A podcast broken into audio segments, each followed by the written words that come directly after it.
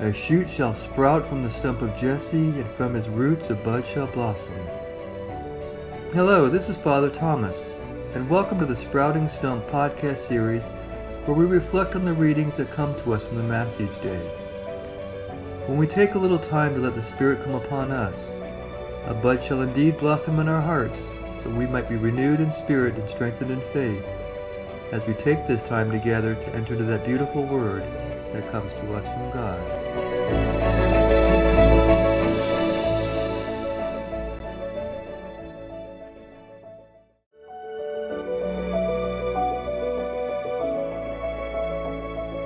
On this Divine Mercy Sunday, Father explores the deeper meaning behind the actions of Saint Thomas.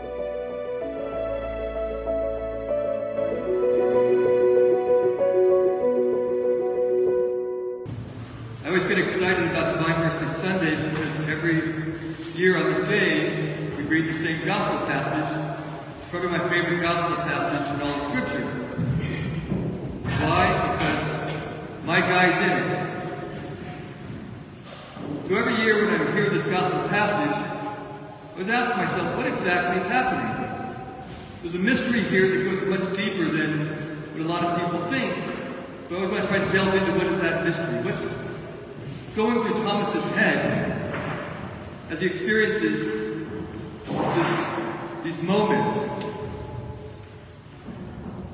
We know that Jesus appears to the ten in the upper room. They haven't yet, Judas is gone. They haven't yet picked the other one, and Thomas is off running around somewhere. And he comes to them and he says, Peace be with you. Now, this is happening on the eve of Easter, Sunday night a week ago. Well, it didn't actually happen a week ago, but like, you know, a week ago we were celebrating today. And he comes to them, shows them his hand and his side, says, Peace be with you. We all know this. They're all excited. Thomas isn't there. So next week he shows up. Nobody ever asked him, Where were you last week? But we really don't know. They say, We've seen the Lord. The first thing he says is, until I see his hand, and put my fingers in his hand, my hand in his side, I will not believe. I started thinking about this. Why would he ask to do that?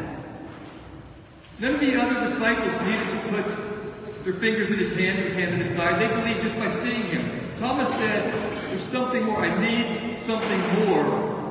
Why? Because he was looking for something more. Tradition has it that Thomas, when he says, I will not believe, is simply not believing in the resurrection.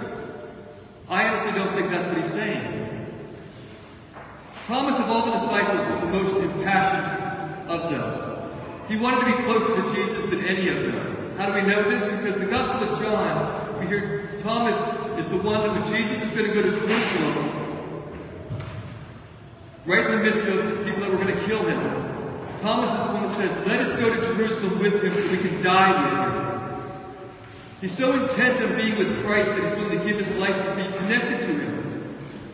In an earlier passage, Jesus is telling them, I'm going to go away, but where I'm going, you will know, and you'll be able to follow me. And Thomas is like, wait a minute, Jesus, we don't know where you're going, how are we going to follow you? He wants to be with Christ so much that when there's a disconnect, there's an anguish within him. And I think this is why he was gone that first week. Or that first day in the upper room. They were all hiding out, terrified of the Jews. What was Thomas doing? Looking for his friend. Where is he? He promised us he would come back. He's not here. I think he was out looking for Jesus. I think he was the one person who had the boldness about searching for him. Because he wanted to be with him. But he wanted to be with him more than just to be with him for the sake of seeing him. He wanted to be with him for a special reason. To receive his mercy. That he didn't believe that he was worthy to get. You see, Thomas, shortly after he says these wonderful lines, let us go to Jerusalem to die with him. But Jesus does die, where's Thomas? He ran away because he was afraid, like the other ones. And I think this running away burdens his heart. And now he's like, I need to go back to him. Because I ran away at the moment when he needed me the most, and I wasn't there. And now I need to let him know that I love him and to seek his mercy. And I think he was terrified that he wasn't going to get it. When they say we have seen the Lord, you think, I will not believe, saying, I don't believe that he's come back for me. I don't believe yet that I'm going to share in his resurrection because I abandoned him. In many ways, he was kind of like Judas in that thinking of, I'm not sure if God's mercy is going to extend to me. I need to have that, that interaction with Christ. I need him to tell me it's okay. And he wasn't believing it. So when he comes back, he says, It's not enough for me to see his hands in his side. I want to put my fingers in his hands and my hand in his side. And I was reflecting on this and saying, Why would he ask such a weird thing? Because of all the disciples, he wanted to share the pain of Christ more than any of them. He wanted to experience what Jesus experienced so he could be most like him. That's why the gospel says his name was meant Didymus, twin. Thomas, more than any of them, wanted to be the twin of Christ. He wanted to suffer with him, die with him. And so he says, I need to experience that. The only way I can do this is to put myself in the very wounds that I caused. And he makes this request. This request of God's mercy that he's not sure he's going to get. And every time we make a request of God's mercy, what's the response? It's always yes. So when Jesus comes back, which is a week later, one week after Easter, which is today, they're gathered in the upper room, and this time Thomas is there, and he probably figured, I can't find him, I might as well hang out with my friends, because he showed up to them last week, maybe he'll show up here today. Makes perfect sense. You go where Jesus would have went. So he shows up there, and lo and behold, he was right. Jesus shows up, and the first person he goes to is Thomas. It's okay, Thomas. You weren't believing what I was willing to do for you. You weren't believing you could share the beauty of my resurrection. You're not willing to believe that I will extend my mercy to you. Come here now and put your fingers in my hands and your hand in my side. Touch the wounds that you are so afraid of. And I will show you that these wounds don't keep you from me, they actually are the opening to me. When he does this, he experiences an outpouring of God's mercy. He realizes that he gets to share in that. And that Jesus said, It's okay. You're forgiven. My glory now becomes your glory. My life now becomes your life. My resurrection becomes your resurrection. And Thomas experiences that it says that tremendous line, my Lord and my God. It's a remarkable moment where divine mercy is taking place. It's the day when Jesus tells the world, nothing you do will keep you from me. As long as you seek me, I will be there to be found. And I will come after you if you can't find me. And I will allow you to experience me in a very intimate way. I will let you touch my heart through the very wounds that you caused. Because your sin is not an obstacle to me, it's a pathway to me. That is what divine mercy is. Only a God who is all loving, all good, would actually love somebody even more after they've been hurt even more.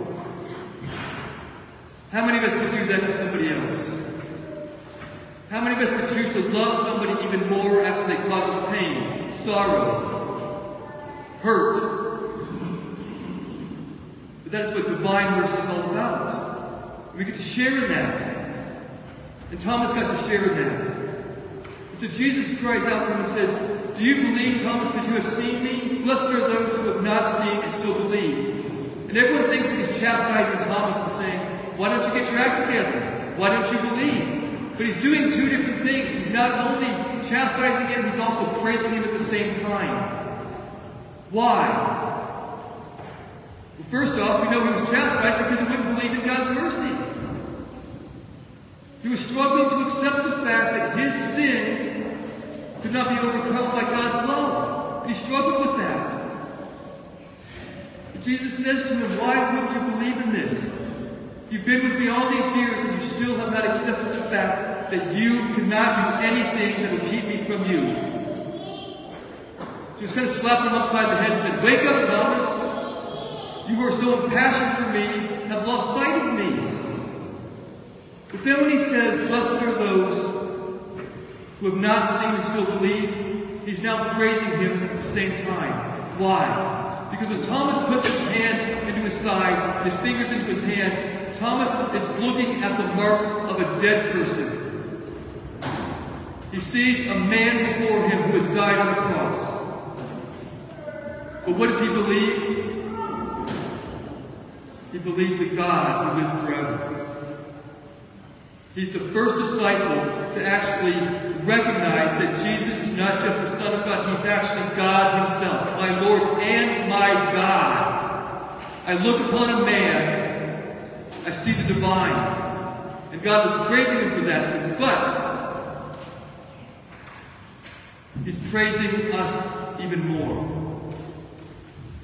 Because that statement was a statement for our future generations. John was writing the gospel to the people who didn't have the opportunity to put their fingers in his hand and his hand in his side. And they still needed to believe in his love and his mercy and his goodness.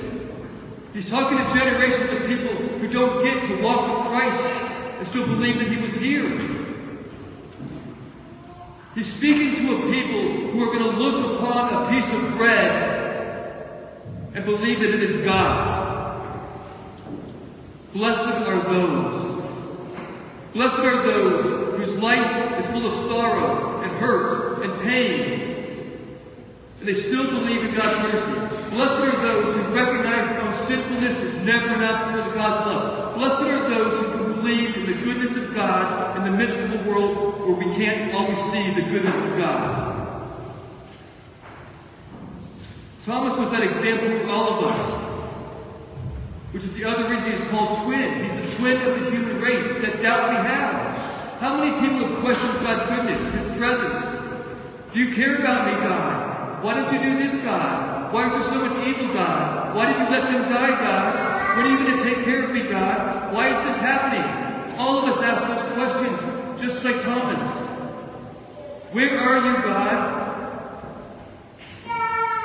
Will you allow me to be with you? Will you come back for me? And Jesus' answer is always the same. Yes, I will be there for you. Yes, I will come back for you. Yes, I will forgive you. Yes, I will love you. That's his message to us today. It was remarkable that interchange between Thomas and Jesus because Thomas wanted to touch the wounds of Christ to experience his pain. Jesus let him touch his wounds so he could experience his mercy. Thomas wanted to be with Christ. Christ wanted as much to be with Thomas. And that's what this day tells us. Remarkable day but all we have to do is ask for God's mercy and it flows. That's it. It's a powerful day. We recognize that nothing we do can ever stop God from loving us and wanting us. Wonderful day for us to recognize the very wounds that we caused in Christ is the opening that he gives to let us into his heart. I found this kind of fascinating. I didn't even realize this today. Does anyone know how St. Thomas died? I once asked wisdom for those that do. You know how he died? I always thought this was kind of like not very exciting. Because like some people were crucified and things like that, so I thought, well, his way of death was just kind of blah. He died by a spear thrust.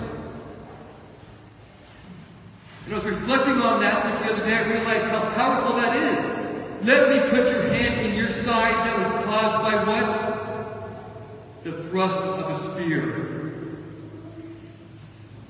In his death, he got to be like Christ as a gift from God. You will experience what I experienced, Thomas, because you start to live as I lived. You loved as I loved. You gave as I gave. Now you can die as I died. The very womb that you wanted to enter, I will give to you so that I can enter you. That's God. That's mercy. That's what He wants to give to us. All we have to do is ask.